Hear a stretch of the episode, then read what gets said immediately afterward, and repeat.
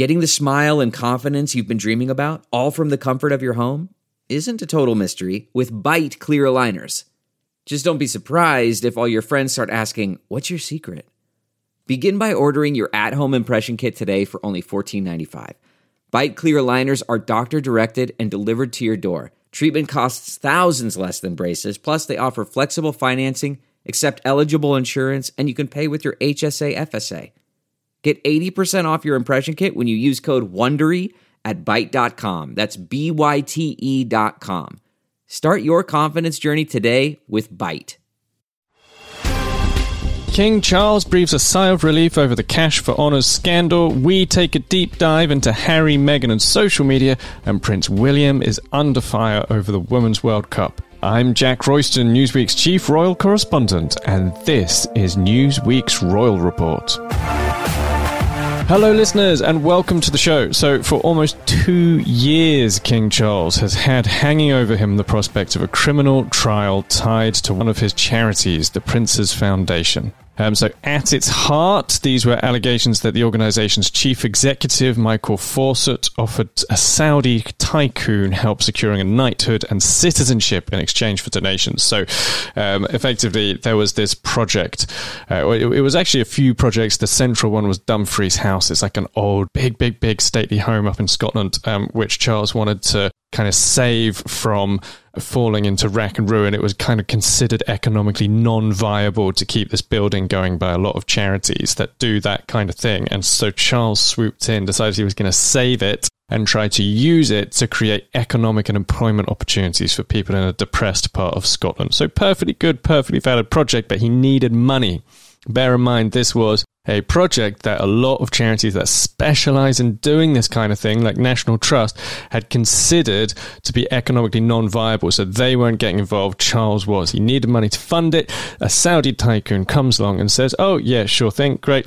And an email from Michael Fawcett appears to show some kind of deal being done uh, for donations to this charity in exchange for help securing knighthood and citizenship. At least that is the allegation that the police were investigating. An internal probe found evidence that communications and coordination did take place between the CEO, that's Michael Fawcett, and so called fixers regarding honours for a donor between 2014 and 2018. It said the trustees did not know about it, and the palace has also previously said Charles did not know either. But a police investigation was launched. The Metropolitan Police have now announced that no criminal charges will be brought after interviewing witnesses and reviewing more than 200 documents and also interviewing two people under caution. A statement read With the benefit of the Crown Prosecution Service's early investigative advice and after careful consideration of the information re- received as a result of the investigation to date, the Met has concluded that no further action will be taken in this matter. Two people interviewed under caution, one in their 50s, one in their 40s, back in September, will therefore not be charged and will not face a trial. Now, this all sparked outrage from Republic, which I'm sure regular listeners of the show will remember that it's Britain's anti monarchy campaign group. The CEO, Graham Smith, has been on the show before, and he told Newsweek this week this is wholly dishonest and appalling because it was Charles and Fawcett that were reported to the police, not the charity, and the evidence in the letter from Fawcett was pretty damning. It would appear that the royals can live without any fear of consequences for any of their actions. Now, the central evidence in this case is a communication between Michael Fawcett and an aide to this tycoon, Sheikh Marei Mubarak Mahfouz bin Mahfouz. And it was published by the Mail on Sunday in 2018. And it read, in light of the ongoing and most recent gener- generosity of His Excellence Sheikh Marei Mubarak Mahfouz bin Mahfouz, I am happy to confirm to you in confidence that we are willing and happy to support and contribute to the application for citizenship. I can further confirm that we are willing to make an application to increase His Excellency's honour from honorary CBE to that of KBE, so that's a knighthood KBE, in accordance with Her Majesty's Honours Committee. Both of these applications be made in response to the most recent and anticipated support of the Trust and in connection with his ongoing commitment generally within the United Kingdom.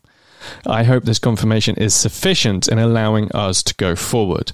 So that uh, really does appear to quite explicitly tie support for the charity to support for the application for citizenship and a knighthood.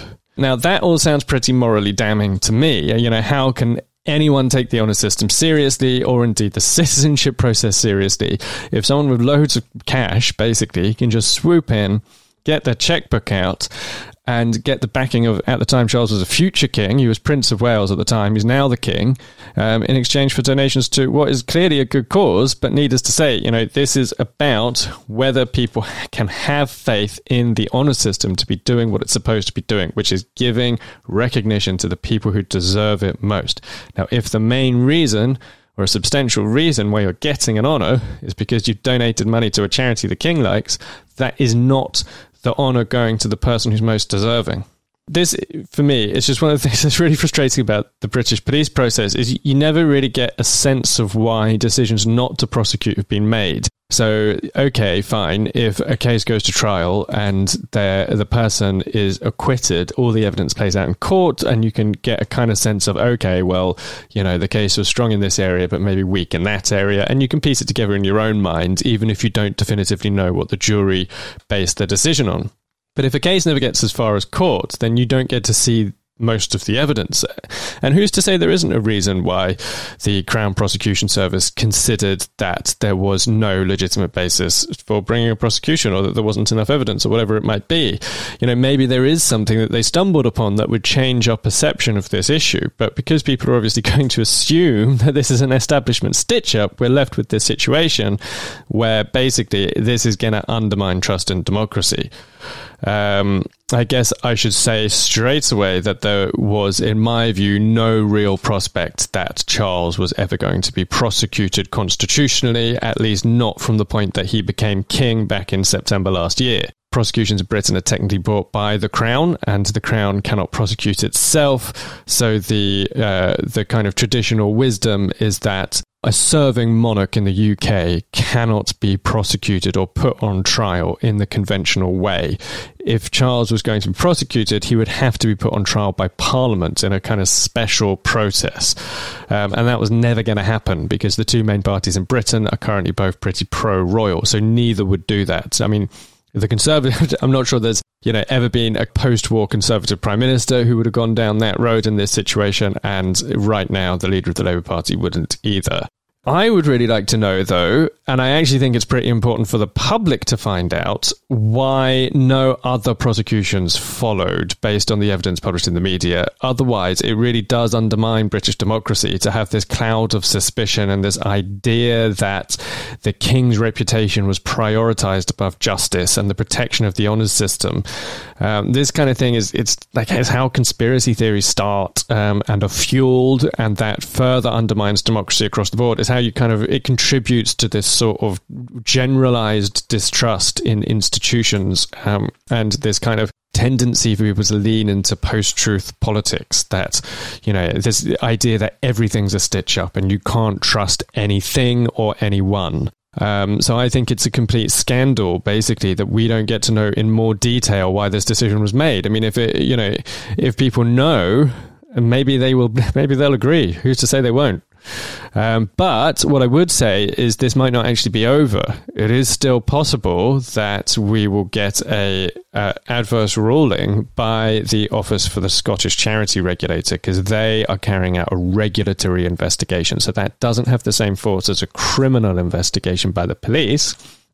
Nobody will go to jail or be put on trial, but they could sanction the charity which in a like in a way that would be kind of sad on some level because it is a good cause. And you know i think what republic were really pushing for they were one of the people who reported this issue to the police was for accountability for charles. And you know uh, the charity getting sanctioned arguably is not accountability for the individuals who made the decisions. But you know needless to say we might learn a lot more about this and there might be some form of of justice done arguably um, needless to say, a huge sigh of relief this week, I think, from Michael Fawcett, the former chief executive of Charles's uh, charity, the Prince's Foundation, and also for Charles. Um, and I just want to note one final thing, which is that the Prince's Foundation is not the same as the Royal Foundation, which is William and Kate's charity, and it's also not the same as the Prince's Trust, which is the charity that Charles has had going for years and years and years, dating back to the 70s, which helps young people get into work. Totally different organizations.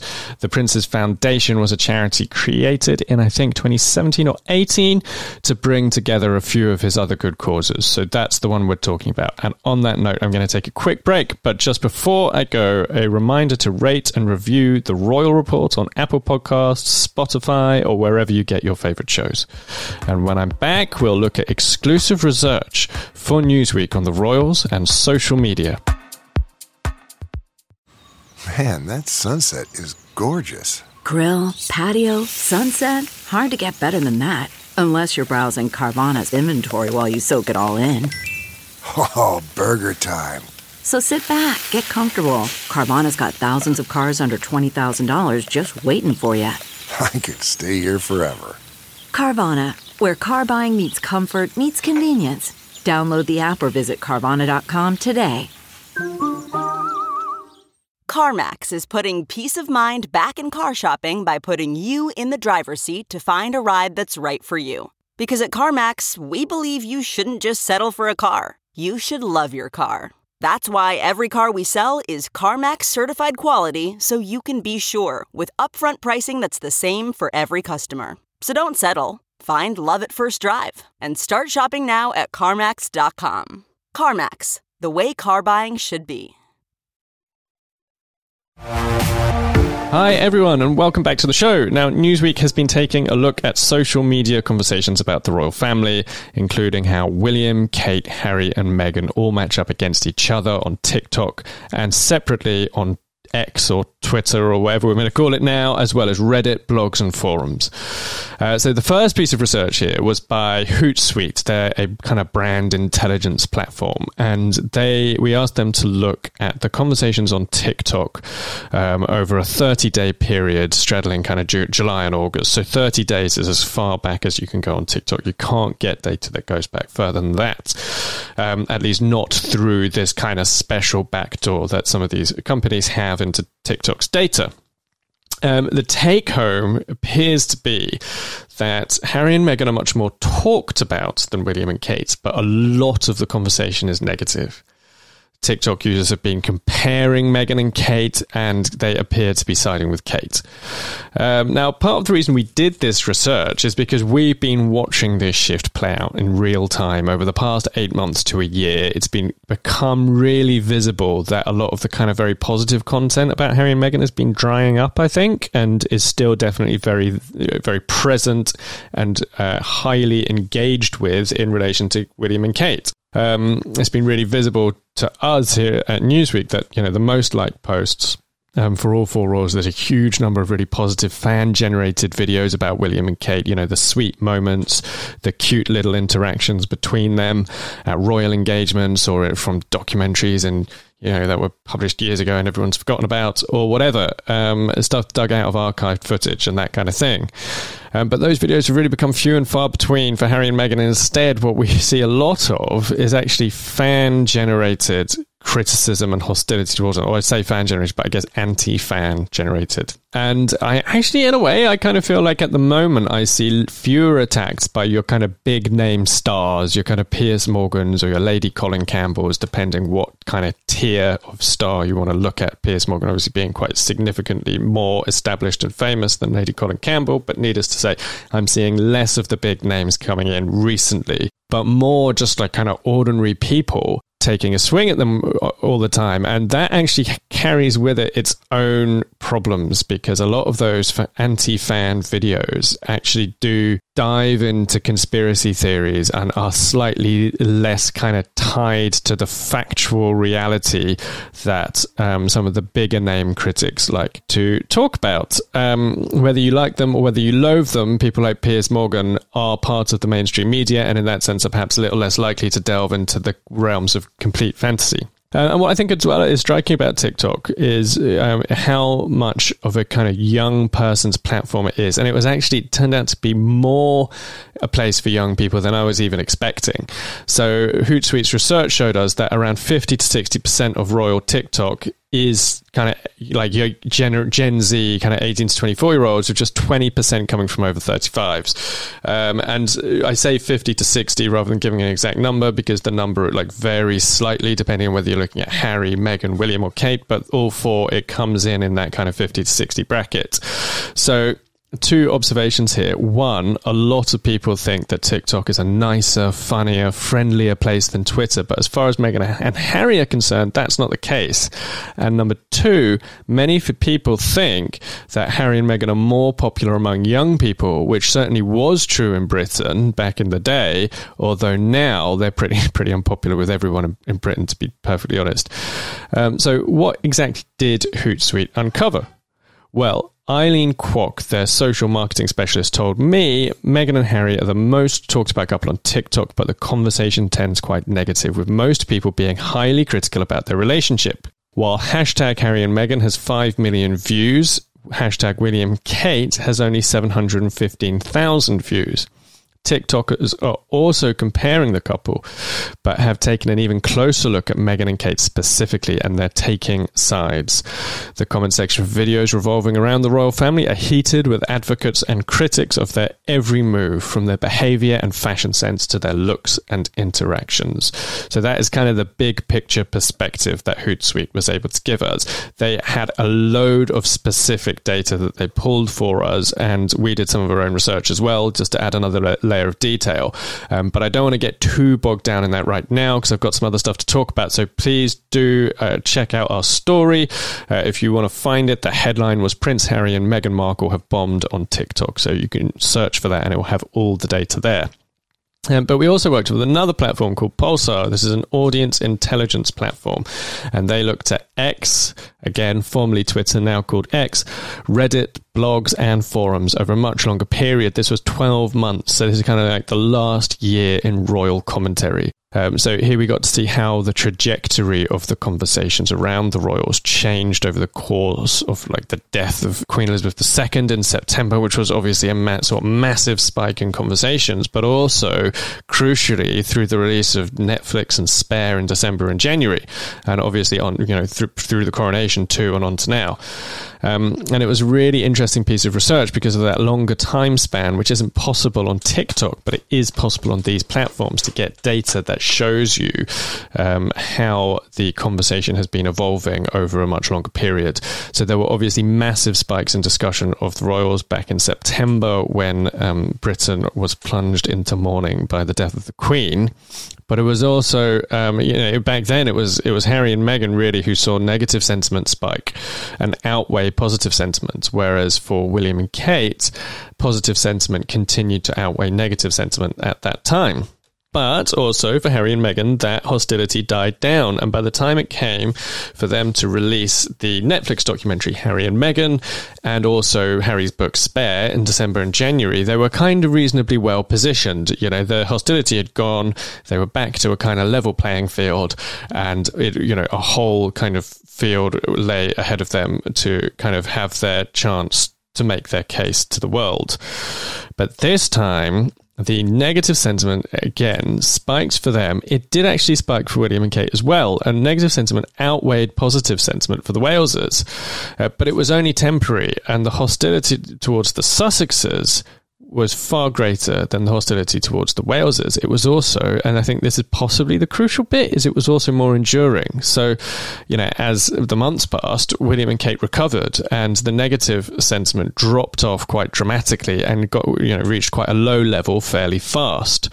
Uh, at the same time, that hostility towards Harry and Meghan definitely died down, but it endured at a higher volume.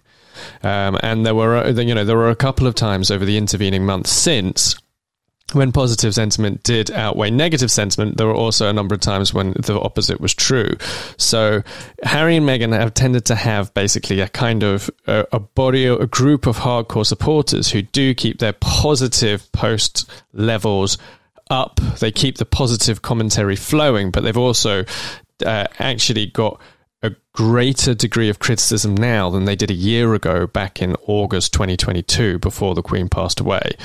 Um, so it feels, you know, they've always had this on Twitter that there have been a body of people criticizing them, and many, you know, column inches have been given, and also much airtime has been given, including in their own documentary, to the fact that actually historically a lot of that on Twitter has originated from quite a small number of people. But what seems to have happened over the time following Spare is that there is now like a greater, you know, in an ongoing way, when the news agenda isn't particularly focusing on, on them or overexposing them, there is a greater degree of background negative noise about them on Twitter, Reddit, blogs, and forums.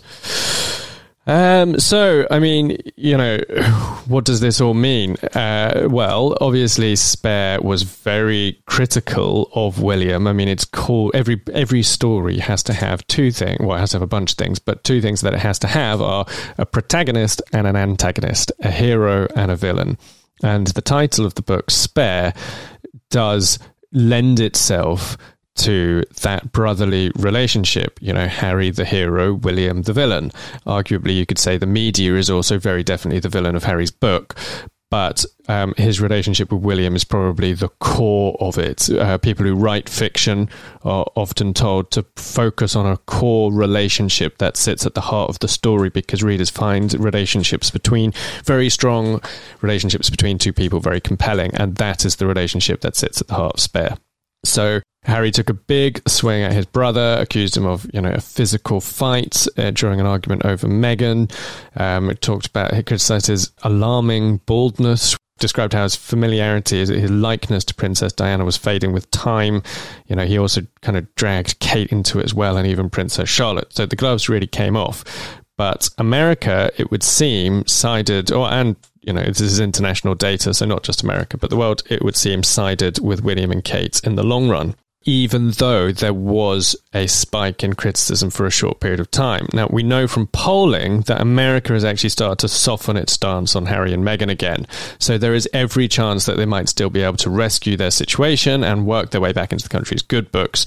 Possibly not so much in Britain, but in America, I think it's definitely still all to play for. And they do also have another chance coming right up because the Invictus game starts in September. So this is Harry's big tournament for wounded ex-servicemen and women, um, past and present, and um, he usually does a big US TV interview at the tournament. So I'll be looking out for who gets that uh, what they talk about, what they ask him about, and crucially, whether he gets lured into making any more ill-judged comments about his family, because I think that is what really turns people off, is the attacks on his own family. So if he, uh, if the discipline wavers and he winds up taking a swipe at another family member that could trigger another spike in negativity towards him, or if he can kind of keep it positive and on message, then that could be a chance to kind of re energize their relationship with the US public.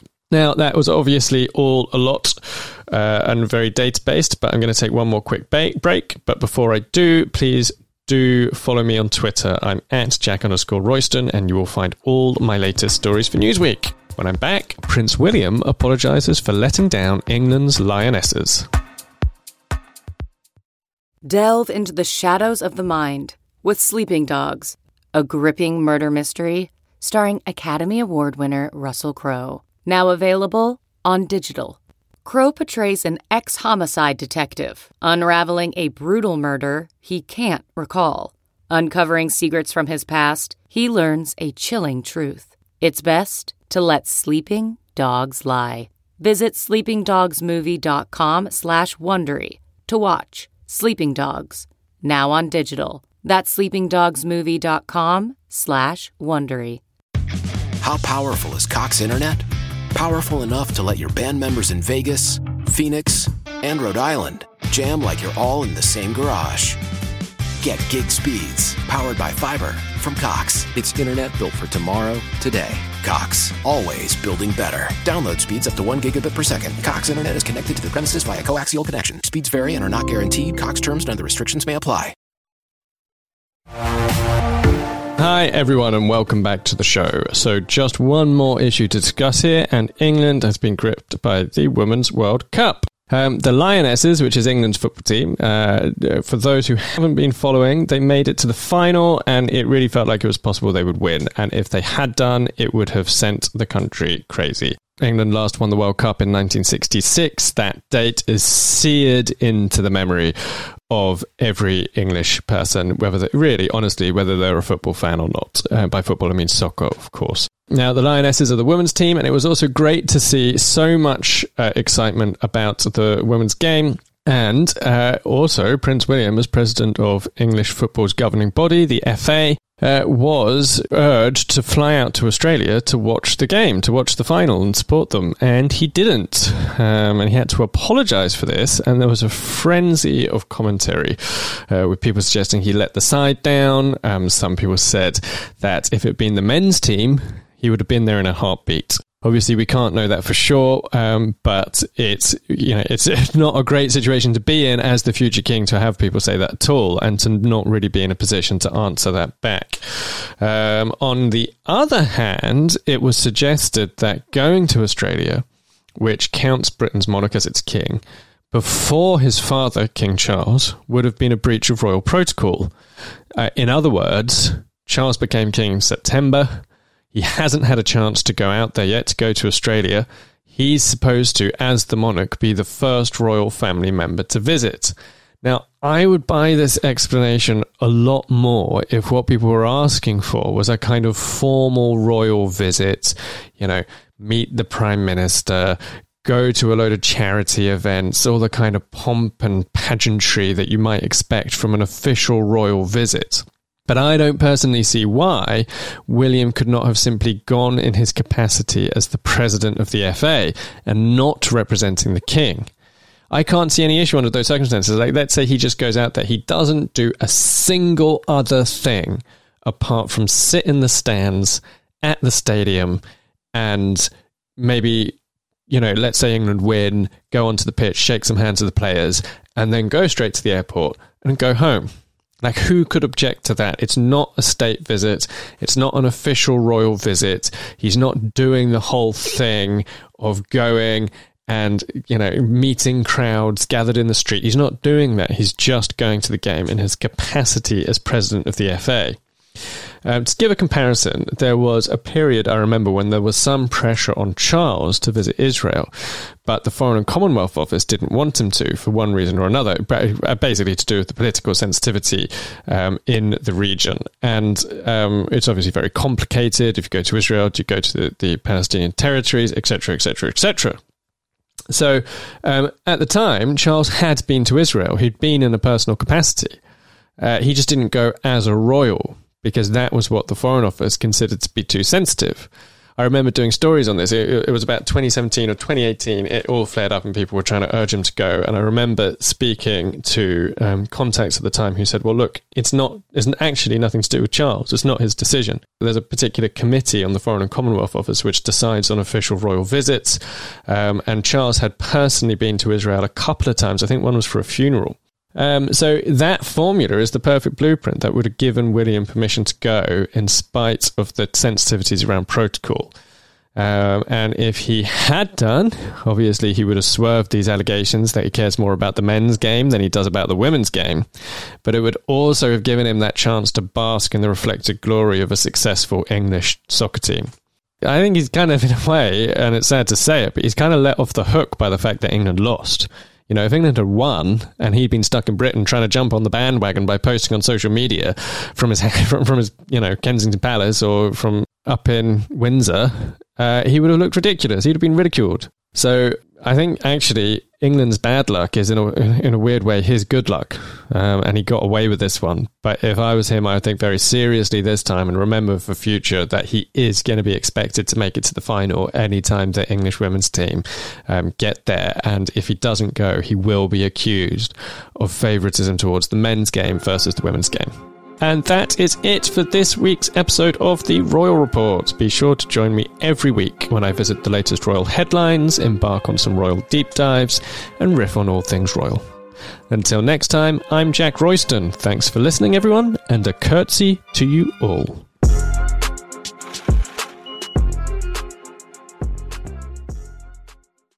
Save on Cox Internet when you add Cox Mobile and get fiber powered internet at home and unbeatable 5G reliability on the go. So whether you're playing a game at home, yes, cool, or attending one live, you can do more without spending more. Learn how to save at cox.com/slash internet. Cox Internet is connected to the premises via coaxial cable. Cox Mobile runs on the network with unbeatable 5G reliability as measured by Ookla LLC in the U.S. to H2023. Results may vary, not an endorsement. Other restrictions apply.